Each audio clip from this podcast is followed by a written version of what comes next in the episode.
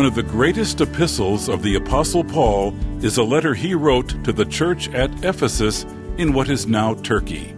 In six chapters, Paul lays out not only clear doctrine, but equally clear direction as to how we should live in light of the truth we've come to understand. From Chicago, this is the Moody Church Hour, a weekly broadcast of worship and teaching with Pastor Philip Miller. Today, you'll hear the first message in a series on being alive in Christ, taken from the book of Ephesians. We'll begin in chapter 1 and learn about the word of His grace.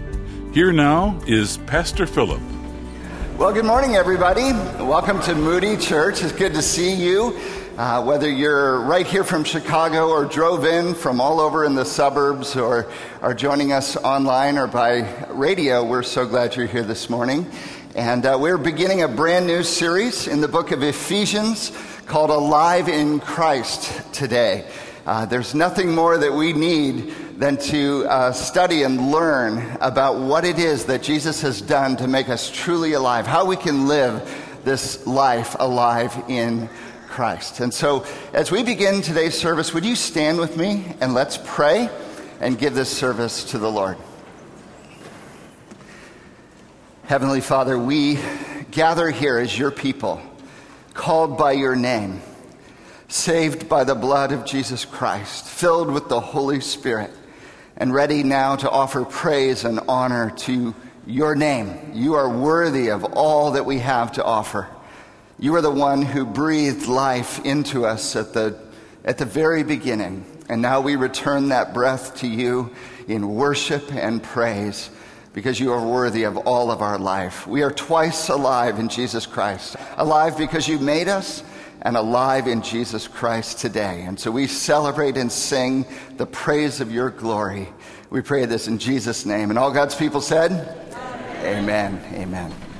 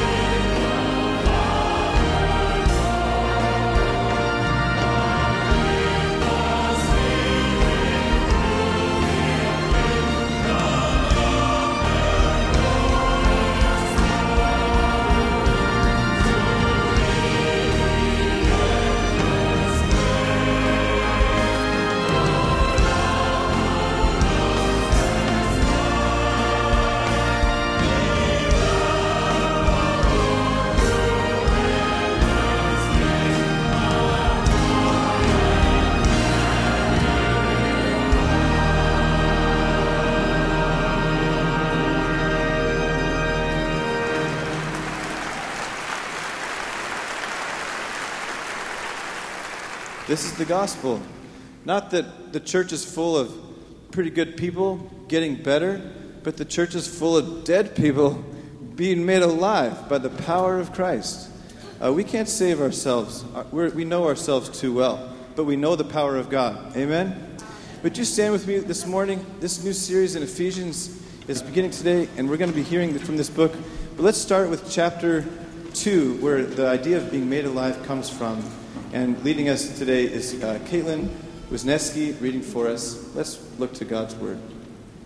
This is God's holy word. And you were dead in the trespasses and sins in which you once walked, following the course of this world, following the prince of the power of the air, the spirit that is now at work in the sons of disobedience, among whom we all once lived in the passions of our flesh carrying out the desires of the body and the mind, and were by nature children of wrath, like the rest of mankind. But God, being rich in mercy, because of the great love with which He loved us, even when we were dead in our trespasses, made us alive together with Christ. By grace you have been saved and raised us up with him and seated us with him in the heavenly places in Christ Jesus, so that in the coming ages he might show the immeasurable riches of his grace in kindness toward us in Christ Jesus. For by grace you have been saved through faith, and this is not your own doing, it is the gift of God, not a result of works, so that no one may boast. For we are his workmanship, created in Christ Jesus for good works, which God prepared beforehand that we should walk in them. I was on a hike a few years ago when I saw uh, this peculiar thing. There was a, an old dead stump that had, uh, was decaying and crumbling away, and from the the death in the very center of this was growing uh, a brand new tree. And uh, somehow, into all that death, a little seed had fallen and had taken root and had sprouted and come to life and had taken over the place. And I thought to myself, what a beautiful picture of the life of Christ in us. That into all the decay and deadness and rot of our of our lives, the seed of the gospel has fallen in and taken root. And the divine life of God has come alive inside of us and is sprouting and growing and taking over everything. We're now beginning a new series today in Ephesians. And the letter that Paul writes to the Ephesian church is all about what it means to be alive in Christ. And if you've ever wondered what it would take to, be, to come truly alive, this is a great book for you. Have you ever wondered what it would take for the undying life of God to be planted deeply within you, to, to take root and to sprout and flourish and branch out into abundant living? And once it's begun, to know that it will never stop. It will go ever deeper, ever higher, ever wider, ever greener, all the days of your life. And then forevermore. Because, friends, to be alive in Jesus Christ is to be abundantly alive forever. Amen? Amen. So grab your Bibles. Let's uh, open up to the book of Ephesians. You'll find this, if you want to use the Pew Bible, on page 976. 976. We're just going to look at the first two verses today uh, as we kind of wind up and begin this series. So, Ephesians chapter 1, verses 1 and 2. If you'll listen as I read, this is the word of the Lord. Paul, an apostle of Christ Jesus by the will of God, to the saints who are in Ephesus and are faithful in Christ Jesus, grace to you and peace from God our Father and the Lord Jesus Christ. Thanks be to the Lord for the reading of his word. Now, this passage begins with a salutation, uh, like much of our examples of first century correspondence. It, it begins with an author. Uh, we get the Apostle Paul's name here. Apostle means sent one. Uh, so he is sent out by Christ Jesus, he says, according to the will of God. Now he's writing about AD 60 or 61. Uh, during his first Roman imprisonment, Paul wrote four letters from that jail uh, Ephesians, this, this letter that we have, Philippians, Colossians, and another book called Philemon. And so these are called the prison epistles. Uh, the recipients of this letter are the saints who are in Ephesus. And Ephesus was an ancient Greek city uh, located on the coast of what is now Turkey, uh, on the, uh, the western coast, across from Greece. Uh, it was home of the magnificent temple uh, to the goddess Artemis. If you use the, the Roman nomenclature, that's Diana, just for your reference point. Uh, it, this temple was one of the seven wonders of the ancient world. It was magnificent and beautiful. And so this letter is now written to the saints, the believers, the followers of Jesus, the church that is there in Ephesus. And he says here, he begins with a greeting uh, grace to you and peace from God our Father and the Lord Jesus Christ. You'll recall that the, um, the traditional Jewish greeting was shalom, peace, peace. But whenever Paul starts his letters, because of Jesus, he starts with grace and peace because it is by grace that we actually have peace with God, right? And so this is where he begins. That's how it begins. It's very straightforward. Uh, but before we get further into this letter, um, we need to first understand the setting and the context of this book. Uh, these are real people writing real correspondence in the real world facing real difficulties. And so, uh, in order to gain a grasp on what's going on in Ephesus, we actually have to look at quite a number of spots. We have to look at Acts chapter 19 and chapter 20. We need to look at 1st and 2nd Timothy, and we need to look at the book of Revelation, the second chapter of the book of Revelation. That's quite a, quite a spectrum. So buckle up this morning, okay? We're going to have a little tour de force of the New Testament. Uh, we're going to see a splendid beginning, a sobering warning, and sustaining grace. There's your outline. Splendid beginning, sobering warning, and sustaining grace. Would you bow your heads? Let's pray, and we'll jump right in. Father, we need to know what it means to be alive. We want to come alive. Some of us are kicking the tires on what it would mean to believe in Christ and surrender our lives to you. And Lord, I pray that you would, you would show the beauty of the life that you offer to us through this series. And Father, some of us have been following you for many years, and we need to learn to metabolize the life that's available to us in a deeper, more meaningful way. And so, Father, we, we give you ourselves. We hold nothing back. Come, change us, teach us, mold us, remake us. We pray this for Jesus' sake. Amen. Amen. All right, so this uh, begins with a splendid beginning, a splendid beginning. If you have your Bibles, flip over to Acts chapter 19. Um, Acts chapter 19 and 20 document for us the beginning of the church in Ephesus upon Paul's arrival there in the fall of AD 54. AD 54 on his third missionary journey. This is where it picks up, Acts chapter 19, verse 1.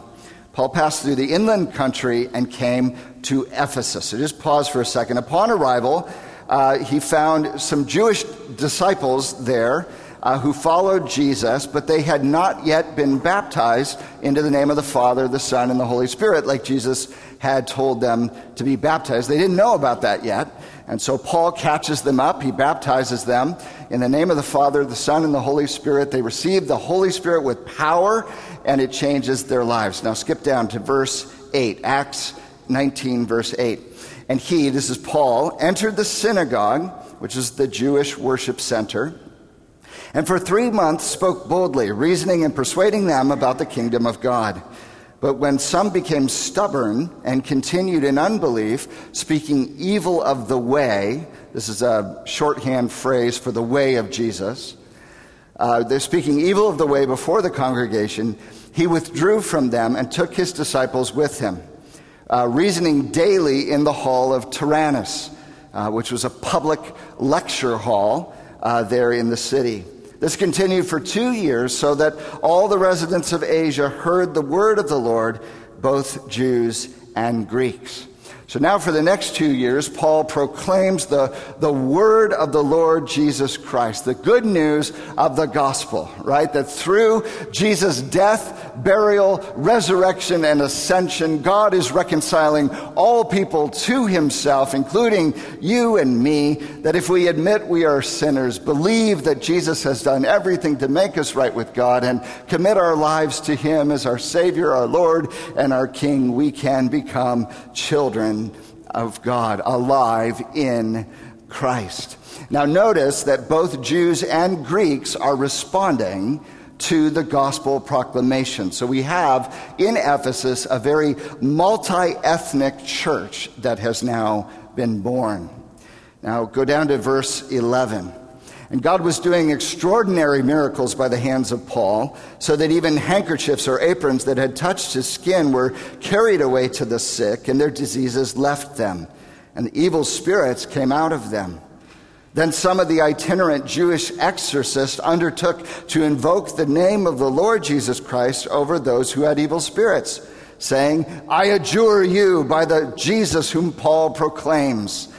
Seven sons of a Jewish high priest named Sceva were doing this, but the evil spirit answered them, Jesus I know, and Paul I recognize, but who are you? And the man in whom was the evil spirit leapt on them, mastered all of them, overpowered them, so that they fled out of that house naked and wounded.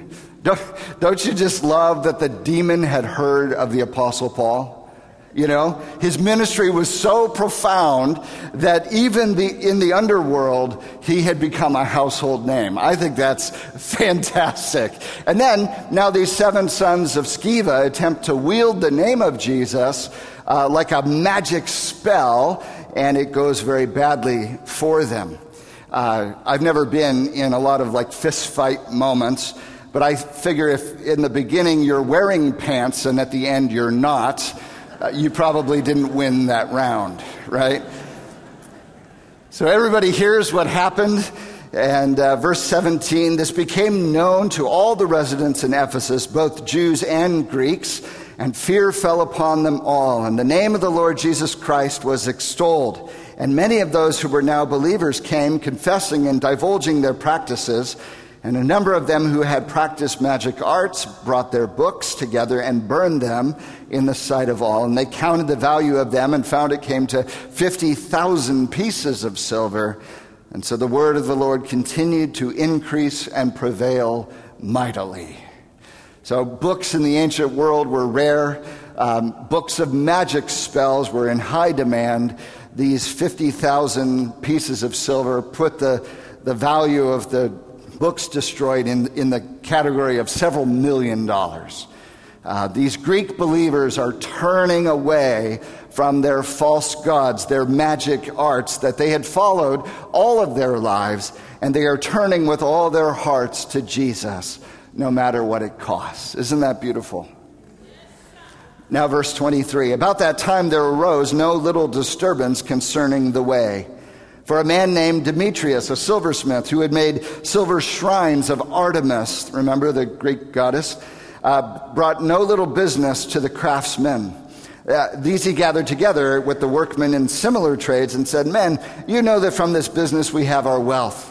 And you see and hear that not only in Ephesus, but almost all of Asia, this Paul has persuaded and turned away a great many people, saying that gods made with hands are not gods and there's danger not only that this trade of ours may come into disrepute, but also that the temple of the great goddess Artemis may be counted as nothing, that she uh, may even be disposed of her magnificence, she whom all Asia and the world worship.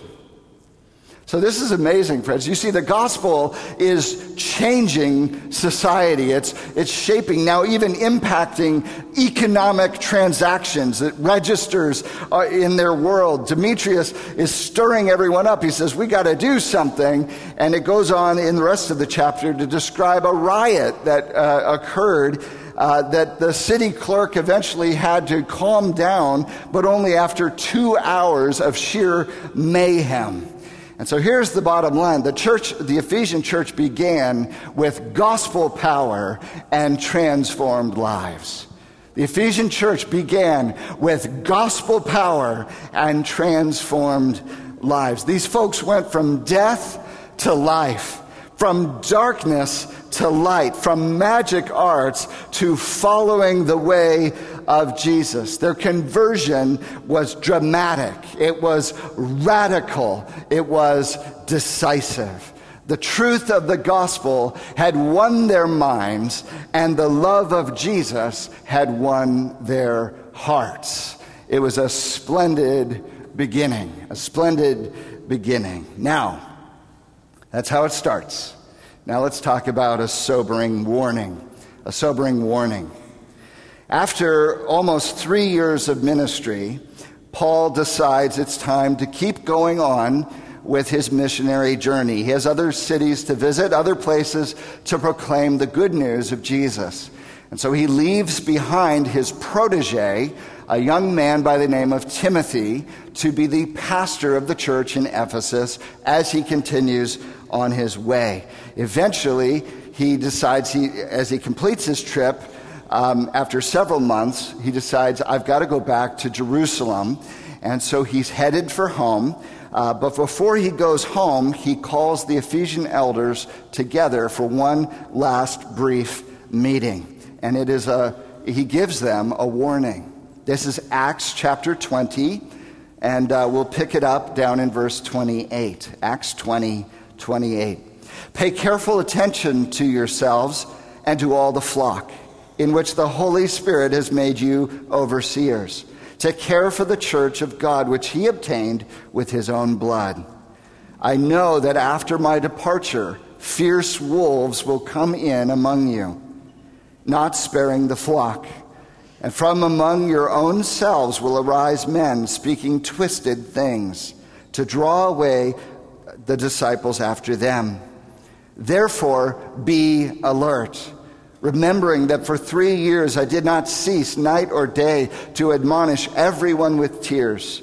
And now I commend you to God and to the word of his grace, which is able to build you up and give you the inheritance among all those who are sanctified. Paul says, Look, you're going to come under attack when I leave.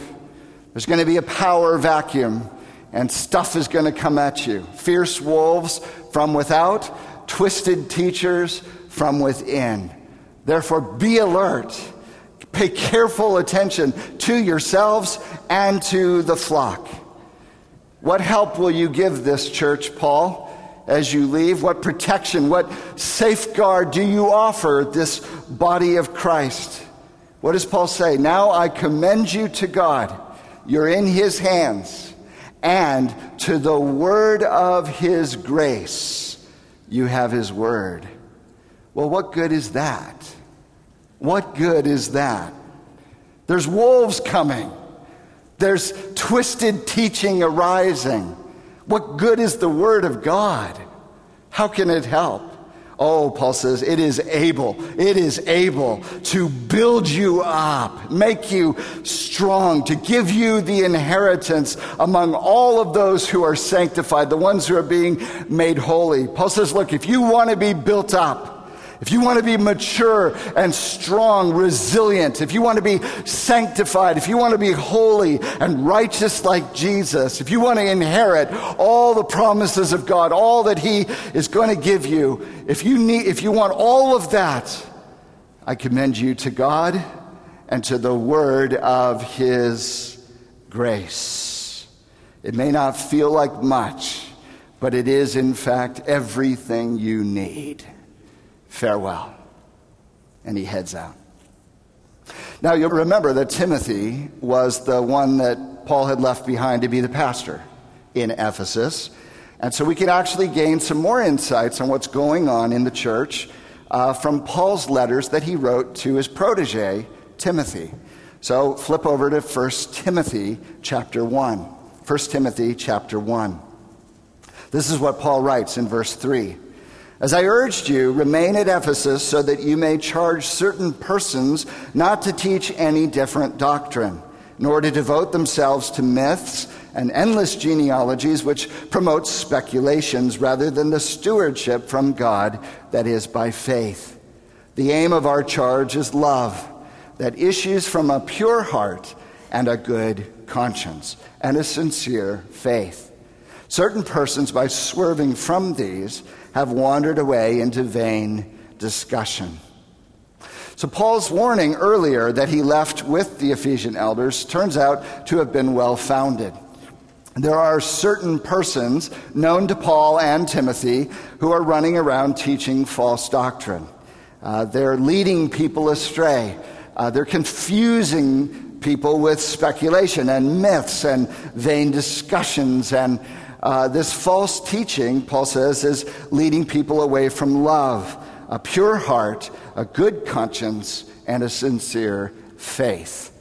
If you flip over to chapter 4, 1 Timothy chapter 4, first two verses.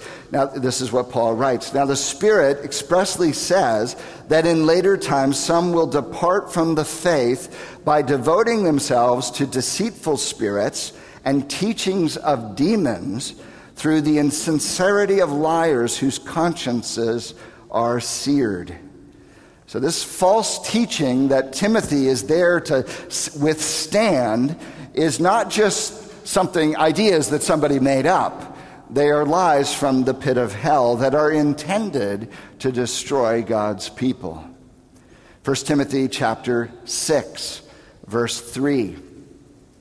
Again, Paul writes, if anyone teaches a different doctrine and does not agree with the sound words of our Lord Jesus Christ and the teaching that accords with godliness, he is puffed up with conceit and understands nothing. He has an unhealthy craving for controversy and for quarrels about words which produce envy and dissension and slander and evil suspicions and constant friction among people who are depraved in mind and deprived of the truth, imagining that godliness is a means of gain. And do you see the connection, friends, that corrupt teaching results in corrupt living? Do you see the connection? Corrupt teaching results in corrupt living, not just for individuals, but for the church family. That this false doctrine in their midst is like a, like a cancer that's eating away at the body of Christ, which is why he concludes 1 Timothy chapter 6 verses 20 and 21 with these words. O Timothy, guard the deposit entrusted to you Avoid the irreverent babble and contradictions of what is falsely called knowledge, for by professing it, some have swerved from the faith. Grace be with you. So guard the deposit, Timothy, the one that's been entrusted to you, like a deposit at a bank. It's valuable. Guard it Protect it. Make sure you don't lose it, Timothy. The deposit of the gospel. It's a treasure. It's why I left you there, Timothy. Make sure you hold fast to the truth. The truth of the gospel. Make sure the truth of the gospel keeps winning their minds and the love of Jesus keeps winning their hearts. Grace be with you, young Timothy. Now, interestingly enough, we get another glimpse of what's going on in Ephesus uh, three decades later, in, uh, when the risen Christ appears to the Apostle John as he's serving a prison sentence for following Jesus on the island of Patmos.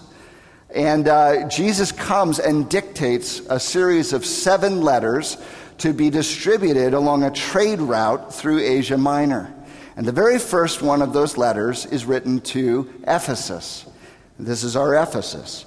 Revelation chapter 2, verses 2 down through 7. This is what Jesus says I know your works, your toil, and your patient endurance, and how you cannot bear with those who are evil, but have tested those who call themselves apostles and are not, and found them to be false. So, good job, Ephesian church. You've stayed doctrinally solid. Well done. Verse 3 I know that you are enduring patiently and bearing up for my name's sake, and you have not grown weary. So, they've been persevering under pressure. Under persecution and hostility. It's been a, hard go for them, but they've stayed faithful. Good job, church in Ephesus. Verse 4 but I have this against you that you have abandoned the love you had at first. I have this against you that you have abandoned the love that you had at first. Remember, therefore, from where you have fallen, repent and do the works you did at first. If not, I will come to you and remove your lampstand. It's the imagery of the church, a shining light. I will remove your lampstand from its place unless you repent. Yet this you have. You hate the works of the Nicolaitans, which I also hate. Now, we don't know a whole lot about this group, but we do know from various places in the New Testament that this was a group that was trying to um, culturally accommodate the teachings of Jesus uh, to the culture of the day. So they, they thought, you know, the main thing is Jesus. These moral standards that come along with this, not all that important. We can kind of let that slide, you know, sort of update uh, the, you know, the teachings of Jesus to fit with the cultural moment. Um, and Jesus says, You hate that, I, I hate that too. So good job, guys, for resisting that.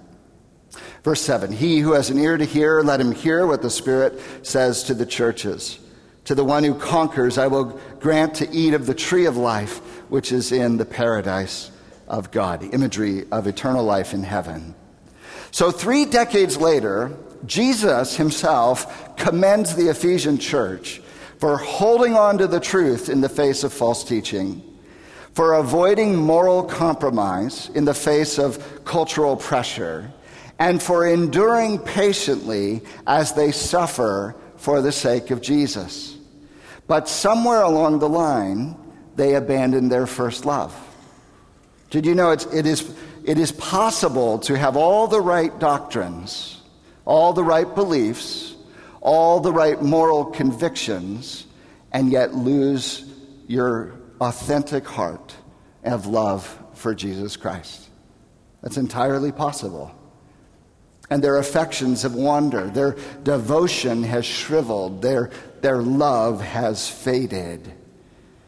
So, bringing this all back now to the time when Paul's writing this letter to Ephesus, some three decades earlier, uh, we can say this the Ephesian church was in danger of losing the truth of the gospel and the love of their lives. The Ephesian church was in danger of losing the truth of the gospel and the love of their lives. False teachers are coming. Cultural compromise is tempting. Hostility is rising. Fierce wolves from without. Twisted teachers from within. This is a, a risky moment for Ephesus. It's, it's time to batten down the hatches, right? It's time to call in reinforcements. It's time to get a secret weapon, right? So, what does Paul do? he writes him a letter. he writes him a letter. That's it. He writes him a letter. And that letter will turn out to be their sustaining grace, friends. This letter will be their sustaining grace. That's why Paul begins Ephesians chapter 1 verses 1 and 2. Paul, an apostle of Christ Jesus by the will of God to the saints who are in Ephesus and are faithful in Christ Jesus, grace to you and peace from God our Father and the Lord Jesus Christ. I know fierce wolves are coming at you. I know twisted teachers are arising from within you. I know that cultural pressures are coming to make you compromise. And I know suffering for Jesus is on the horizon. And so I write this letter to you. Grace to you. This is not just a friendly greeting, it is what this letter is. It is grace to you. This God breathed, Spirit inspired, Christ exalting letter is itself grace. Grace to you. Paul says, when I, when I left, remember, I commended you to God and to the word of his grace. And now I write to you the very words of his grace, the words you will need, which is why he ends in Ephesians 6 24 with grace be with you all who love our Lord Jesus Christ with love incorruptible. Chapter 1, verse 2, grace to you chapter 6, 24, grace be with you. It remains with you. The grace is coming in the beginning, and now that you've received the letter, may the grace remain with you. In between these two opening verse and closing verses, we have grace saturating every inspired word of God. I commend you to God and to the word of his grace because it is God's sustaining presence and God's sustaining words that will make them strong and steadfast and faithful and grounded, and that, so they will hold fast to their first love. This is the key. Paul prays in Ephesians chapter 3 verses 14 down to 19. For this reason I bow my knees before the Father, from whom every family in heaven and earth is named, that according to the riches of his glory he may grant you to be strengthened with power through his Spirit in your inner being. That's what they need so that Christ may dwell in your hearts through faith, that you, being rooted and grounded in love, may have strength to comprehend with all the saints what is the breadth and length and height and depth, and to know the love of Christ that surpasses knowledge, that you may be filled with all the fullness of God. I pray that the riches of God's glory will strengthen you with power in the inside of your being through the Holy Spirit so that the immeasurable love of Christ might fill you and you might be filled with all the fullness of God. And how will that prayer be answered? Ephesians chapter 4, verses 11 down to 16. And he, Jesus, gave apostles and prophets and evangelists and shepherds and teachers to equip the saints for the work of ministry, for the building up of the body of Christ, until we all attain to unity of the faith and the knowledge of the Son of God, to mature manhood, to the measure of the stature of the fullness of Christ, so we may no longer be children tossed to and fro by the waves and carried by every wind of doctrine. See, all, see all the, the context clues to the situation? By human cunning and craftiness of deceitful schemes, they're at war. Rather, and here it is, the key, speaking the truth in love, we are to grow up in every way into Him who is the head, into Christ, from whom the whole body, joined and held together by every joint with which it is equipped, when each part is working properly, makes the body grow so that it builds itself up in love. Remember the, the twin threats facing the Ephesian church. They were in danger of losing the truth of the gospel and the love of their lives. What's the antidote? Speaking the truth in love. Truth in love. Being rooted and grounded in the love of Christ through the truth of the gospel, they are now to become tr- mature and strong as they speak the truth in love to one another. The truth of the gospel and the love of Jesus Christ. And this twin strategy is what will make us holy.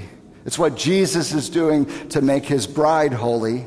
That's why Paul says in Ephesians 5 25 to 27, He's talking about marriage, but he quickly shifts to Jesus Christ and the church. Verse 25 Husbands, love your wives as Christ loved the church and gave himself up for her, that he might sanctify her, having cleansed her, look at this phrase, by the washing of water with the word. The word, the word of God so that he might present the church to himself in splendor, without spot or wrinkle or any such thing, that she might be holy and without blemish. So, how will we, how will the church become splendid and holy and perfect in every way? It is through Christ's sacrificial love and through the sanctifying cleansing of the Word. The love of Christ and the Word of God. John 17, 17, Jesus said, Sanctify them in the truth, for your Word is truth. Which is why Paul tells Timothy in 1 Timothy 4, verse 16, keep a close watch on yourself and the teaching. Persist in this, for by doing so you will save both yourselves and your hearers. Timothy, watch your life, your life, the love you have for Christ, and watch the teaching. Watch your doctrine, the truth of the gospel. Stay faithful to both, and you'll save yourself and your people, your hearers. 1 Timothy 6, verse 12. Fight the good fight of the faith. Take hold of the eternal life to which you were called, about which you made the good confession in the presence of many witnesses. 2 Timothy 1, verses 13 to 14. Follow the pattern of the sound words that you have heard from me in the faith and love that are in Christ Jesus. By the Holy Spirit who dwells within us, guard the good deposit entrusted to you, Timothy. 2 Timothy 3 14 to 17. But as for you, continue in what you have learned and have firmly believed knowing from whom you have learned it, and how from childhood you have been acquainted with the sacred writings, which are able to make you wise for salvation through faith in Christ Jesus. All scripture is breathed out by God and is profitable for teaching, for reproof, for correction, and for training in righteousness, that the man of God may be complete, equipped for every good work. Timothy, I know the challenges that, are, that are, you're facing. The false teachers from within, the cultural pressures from without, the suffering that is coming your way for the sake of Jesus. And if you want to know the secret, Timothy, of being complete and equipped for every good work, everything that you need to do to be faithful before God, here is your secret weapon the Holy Scriptures. They are breathed out by God. They're profitable for teaching to show you the way that you should go, for reproof when you get out of line, for correction to get you back on the right path, and to train you until righteousness becomes a habit of your life. The word of His grace, the word of His grace, this is your secret weapon, Timothy. 2 Timothy 4, verses 1 to 5. I charge you, in the presence of God and Christ Jesus, who is the judge, the living and the dead, and by his appearing and his kingdom, preach the word. Be ready in season and out of season. Reprove, rebuke, and exhort with complete patience and teaching. For the time is coming when people will not endure sound teaching but having itching ears, they will accumulate for themselves teachers to suit their own passions, and will turn away from listening to the truth and wander off into myths. As for you, always be sober minded, endure suffering, do the work of an evangelist, fulfill your ministry. Preach the word, Timothy, in season and out of season, when you feel like it when you don't feel like it, when people love it, when they hate it, when it draws a crowd, and when they walk out. Because this is the Word of God, Timothy, the Word of His grace, and it's actually your only weapon. That's why he says in Ephesians 6 17, take up the sword of the Spirit, which is the Word of God. It's your only weapon. I know you're up against it, Timothy, but the Word of God is enough. It's what Paul said when he left. And now I commend you to God and to the Word of His grace, which is able to build you up and give you the inheritance among all of those who are sanctified. So, what's the Ephesians' only hope? In the face of false teachers and growing cultural pressures, with suffering barreling down upon them, the Ephesian church must hold fast to the truth of the gospel with all their heart, as if their lives depend upon it. Right? The Ephesian church must, must hold fast to the truth of the gospel with all their heart, as if their lives depend on it. And what's their secret weapon?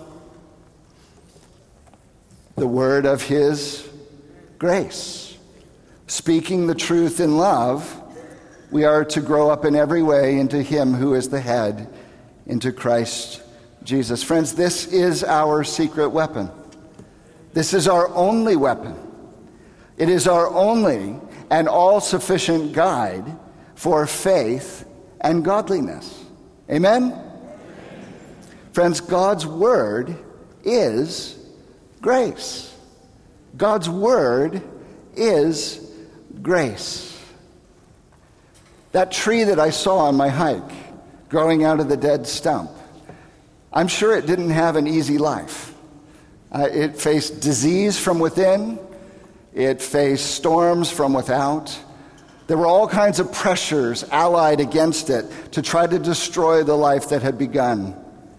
But it found in the stump, down deep, it put down roots and it found the nutrients it needed to grow healthy and strong and tall. Those nutrients ensured its flourishing.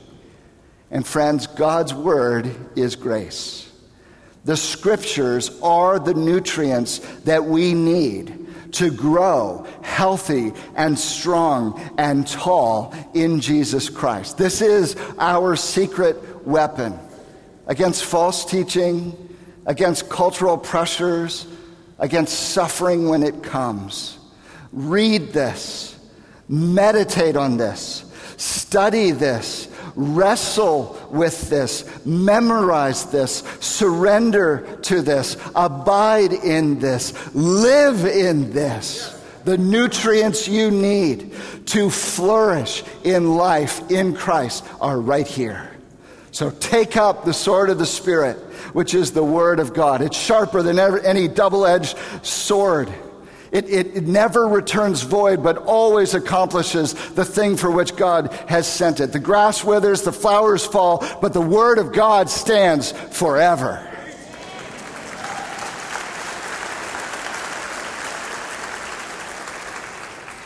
And so now, my brothers and sisters, I commend you to God and to the word of his grace, which is able to build you up and give you the inheritance which is among all those who are sanctified. Grace be with you all. Amen? Amen. Let's pray. Father, thank you for making us alive in Christ. And thank you for giving us your word which nourishes us and strengthens us and makes us rooted and grounded and resilient and strong. Father, this world is full of all kinds of threats threats from within, threats from without. And what we need more than anything is to stand strong upon the Word of God. So help us, Father, to metabolize the resources available to us. As we go through this study in Ephesians, Father, may, may the Word of God richly indwell us so that we might be changed people, alive in Jesus Christ. May we be rooted and grounded in the truth of your Word, filled with the love of Jesus Christ. Make us new and alive, we pray, for Jesus' sake. And all God's people said, Amen. Amen.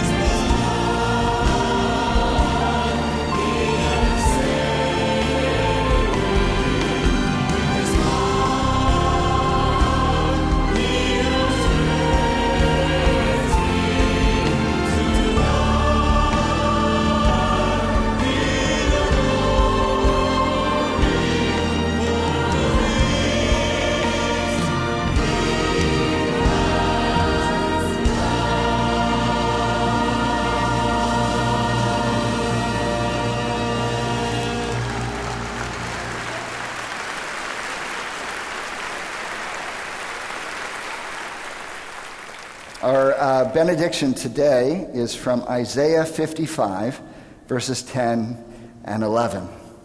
This is the word of the Lord. For as the rain and snow come down from heaven, and do not return there, but water the earth and make it bring forth and sprout, giving seed to the sower and bread to the eater, so shall my word be that goes out from my mouth. It shall not return to me empty, but shall accomplish that for which I purpose and shall succeed in the thing for which I have sent it. This is the power of the Word of God. Amen? Amen. Remember, friends, you are loved more than you know, so let's go and now be the church.